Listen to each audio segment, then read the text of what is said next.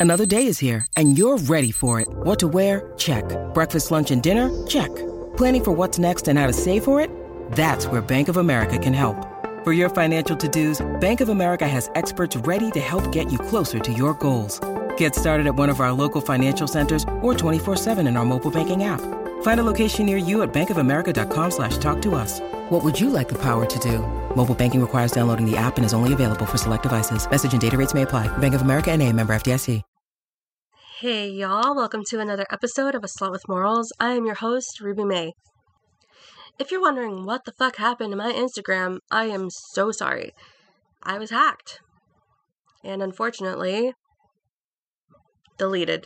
And I'm super upset about it. I was in talks to be sponsored by a clothing brand and I lost all conversation with them. Um, I'm mostly just happy that I have such loyal and faithful followers that you guys followed that you guys followed the backup to the backup and I'm also, I promise I'm going to do my best, but I'm going to be more active on Facebook and Twitter as I realize the more of you I reach, the more perspectives I get to change, right? You guys now know my link is in the description below. That link tree link will take you to all of my social medias. And before I continue with today's episode, I want to shout out my good friend Anna for sending me some samples of this amazing hand scrub and hand cream from her company. I suffer from seasonal eczema, and the winter in Texas is so harsh on my skin because it goes from summer to winter to spring in the manner of hours. And it's helped me so much to the point I slather this stuff on my kiddos too. I'm putting her link as well in the description below, and if you'd like to message her and order some, I highly recommend it. So let's get back to today's episode. It's February now, and that means Hovid is in the air. That's right, I said Hovid. Legs and temporary love are in the air, but don't worry. This episode won't be about love. It'll be about something else. And the special Valentine's Day episode, oh, you guys are just gonna love it. It also won't be about love. Well, maybe a little bit because I'm gonna get into the backstory of Valentine's Day, but it also won't be a disdain for love either, just a very dark history on Valentine's Day itself. Anyway, I was driving home from school the other morning and this radio host started talking about how dating apps are ruining dating and marriages. And then for some reason, I got on Reddit and it's talking about the worst dating app dates people ever been on. Then I'm like, then I'm on TikTok and people are talking about the same thing. I'm like, holy balls, how do I get out of this? Needless to say, I ended up taking a huge nap and totally just avoided the internet completely. No, I'm not cynical, but it hits kind of different when you're single, right? Like, I don't want to see this shit all the time. I want to laugh. Kind of like when you're on Instagram and you see a meme of a quote that hits kind of personal and you get sad and you're like, what the fuck did I ever do to you, Instagram? I don't want to feel sad. I want to feel horny. Ugh, we're super weird, aren't we? Sorry, not sorry. And then I remembered I occasionally do this thing where I get on Bumble, not really to like match with anyone, just kind of scroll through and kind of screenshot what people do on their bios and I decipher them. I call it reading between the lines. It's a segment I might start doing on here or on TikTok or both. I don't know yet.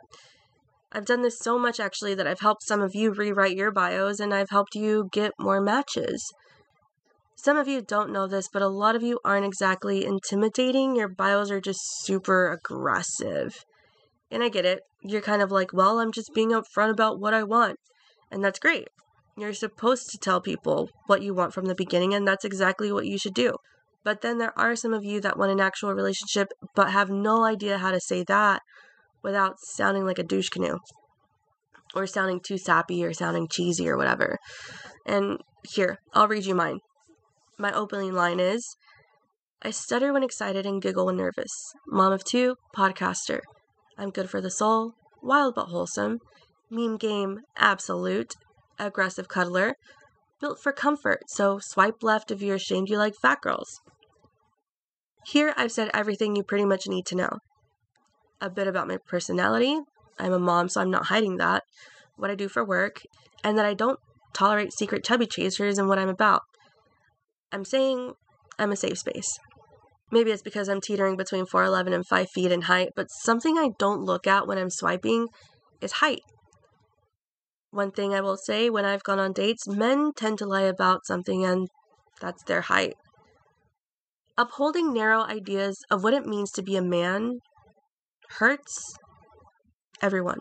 I don't I don't mind meeting someone and they're five foot four or five foot eight or whatever. I actually have a height limit. I won't date anyone over six foot six because I don't want to have to scream in order for you to hear me. And you don't need to be bending over, hurting your back in order for you to hear me. And there are women out there that not only don't mind dating short kings, but actively pursue dating them. Yeah, you heard that right. There's even a dating app out there called Short King Dating. It's for women who prefer shorter men. No, it's not a fetish. It's just some women truly don't give a fuck about it. I go to shows all the time, and you guys would be amazed at how many women are taller than their partners. My best friend Josie is five foot four on a good day, and her man is maybe like five foot seven or five foot eight. I was super drunk when I met him, so I can't really remember too much, but I remember being like, "Aw, they're so cute together." And that's all I really took from it. I didn't notice the height or anything. And in my experience, shorter men are actually sometimes usually better in bed. But what is considered short, average, and tall? Well, apparently, short is anything less than five foot seven, and the average height in men in the U.S. is five foot nine. That's almost a whole foot taller than me. A man that is five foot five or five foot six will still be an inch or more taller than me when I wear heels. A lot of articles that I've read were written by women, not men. Some were even taken to Twitter, and so many women were sharing their pictures of them taller than their significant other. It was beautiful. And I think, fellas, this is for you. Sometimes you're unhappy with your height, physique, or appearance, but these concerns are most often connected to a perceived inferiority. The root of the issue can stem from a cultural preference or societal norm that fosters negative thinking about your own attractiveness. And I say, fuck that. You can't change your height, and I can't either. I mean, I can wear heels, and you guys can wear boots, but I hate being short too. My 10 year old is almost as tall as me. I'm gonna have to wear heels when she's older just to slightly still be intimidating. You know, I can't always do the eyebrow thing forever. But I started thinking of other insecurities men face, and I found these articles, and I'm and I started going through them, and I'm gonna talk about everything from emotional insecurity to financial insecurities, okay? Because let's be upfront, everyone is insecure to a certain degree.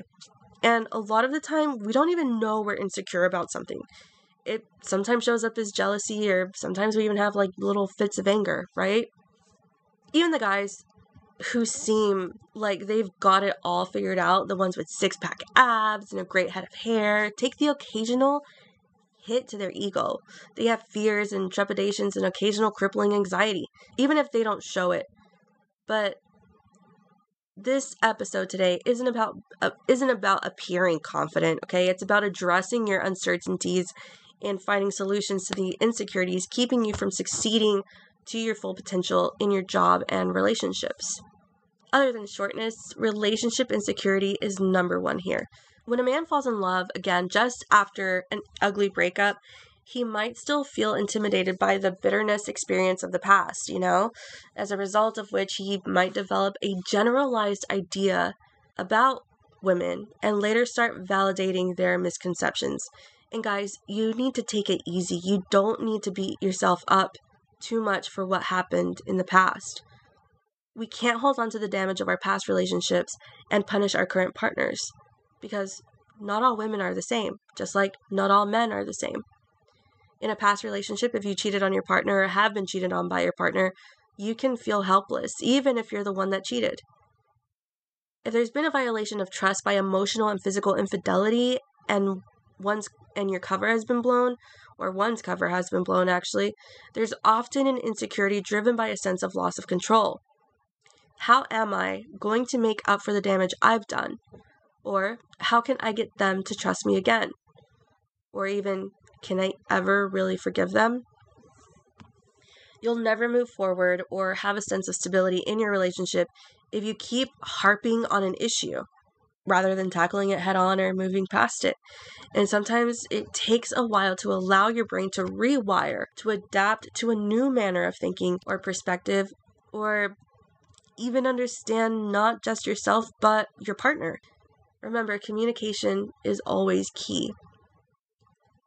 But if you both want the relationship to work, vocalize and identify why the infidelity happened in the first place, you know? Make a plan going forward to address each other's needs, wants, and desires. You should be on a path that makes you both feel respected so one isn't commandeering the other. And if you, you know, like you you have to set these boundaries. And once again, if someone is disrespecting your boundaries, you have to let them know from the very beginning. And if you do get to the bottom of your feelings, you're more liable to make your next relationship work even better. Number two on the list was job security. Women in the modern world are trying to change the game by emerging successful in all fields. However, men are still subdued insecurity about women getting ahead of them. The age old norms of patriarchy have formulated the idea that women are not built to be more successful than men. To support this, a study done by a group of researchers in the US found that husbands grow increasingly insecure of their wives who if their wives earn more than 40% of the total household income. And I'd like to think that this is bullshit because I know some men out there that would love to be house husbands, you know, stay at home dads. There are women out there that don't want to be full time moms. Some prefer bringing home the bacon, and some love making all the money in the household. But unfortunately, in Western culture, so much of a man's identity is sometimes tied to what he does for a living but it does for a woman as well. Like, we give what we do for a living such a high fucking status. I mean, I've met nurses that can't talk do anything but talk about how they're nurses and I've met doctors that want to talk about anything but medicine.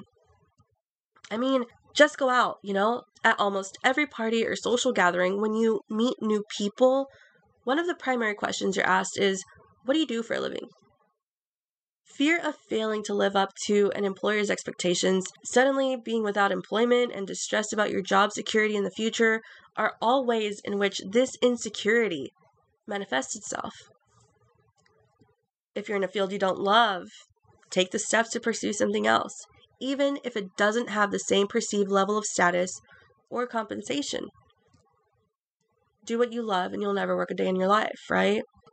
Next on the list is financial security maybe you grew up poor like I did, and materialistic things don't mean as much to you, but knowing you have some money to fall back on makes you feel some type of secure, like it does me. And men tend to look at the future more than women. We really kind of just live day to day, paycheck to paycheck, and some of us don't always have a backup plan, right? But men tend to look 5 to 15 years into the future. For men, a change in relationship status going from dating to engaged or engaged to be married to being married and the addition of children are all times when a man's level of emotional security is subject to threat. Being a provider to a wife and a family is incredibly stressful, especially if they're the sole provider. Develop coping strategies to help balance planning for the future and living in the present so that the uncertainty isn't overwhelming. I know you guys are going to be like, oh my God, Ruby, that's so fucking cliche. But meditation is a great way to help you notice or acknowledge intrusive negative thoughts and then return to connect with the present moment without having your thought process hijacked by insecurity. Even if the meditation is only five minutes a day, it can just really help clear your mind. Start at five minutes, go up to 20. Next on this list is emotional intimacy.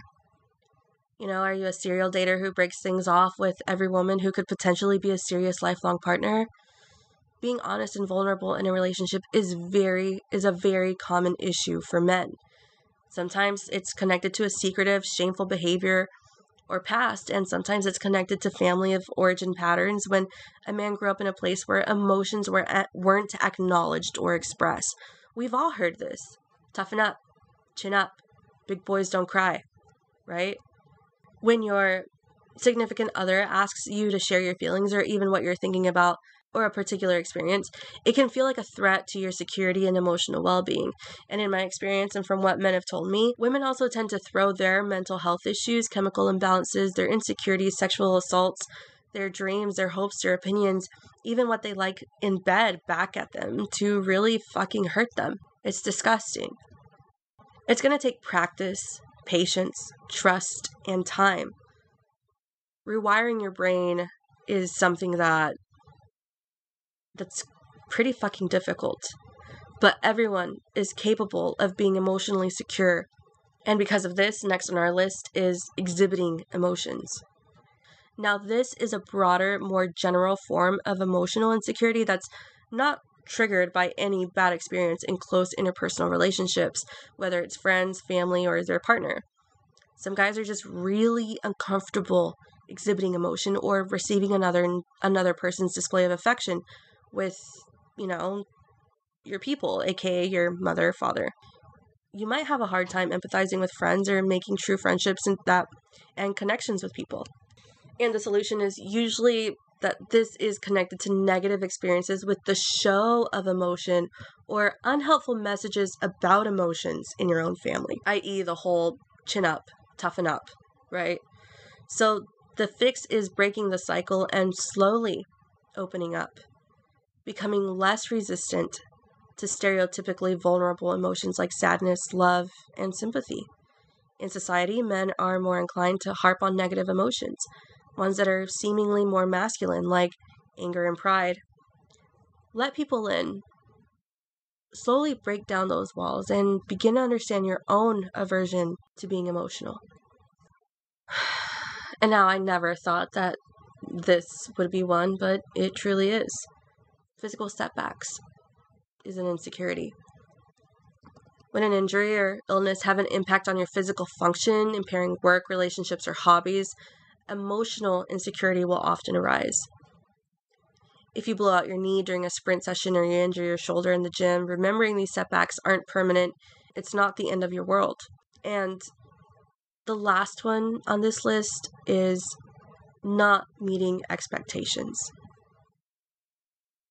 Unmet expectations can be poisonous. These are demands you place on yourself and those that are set by your superiors, your partner, your family, friends, even your kids can make you feel like you're constantly in a race to perform better for them, right? To be better, to do better. It's fucking exhausting.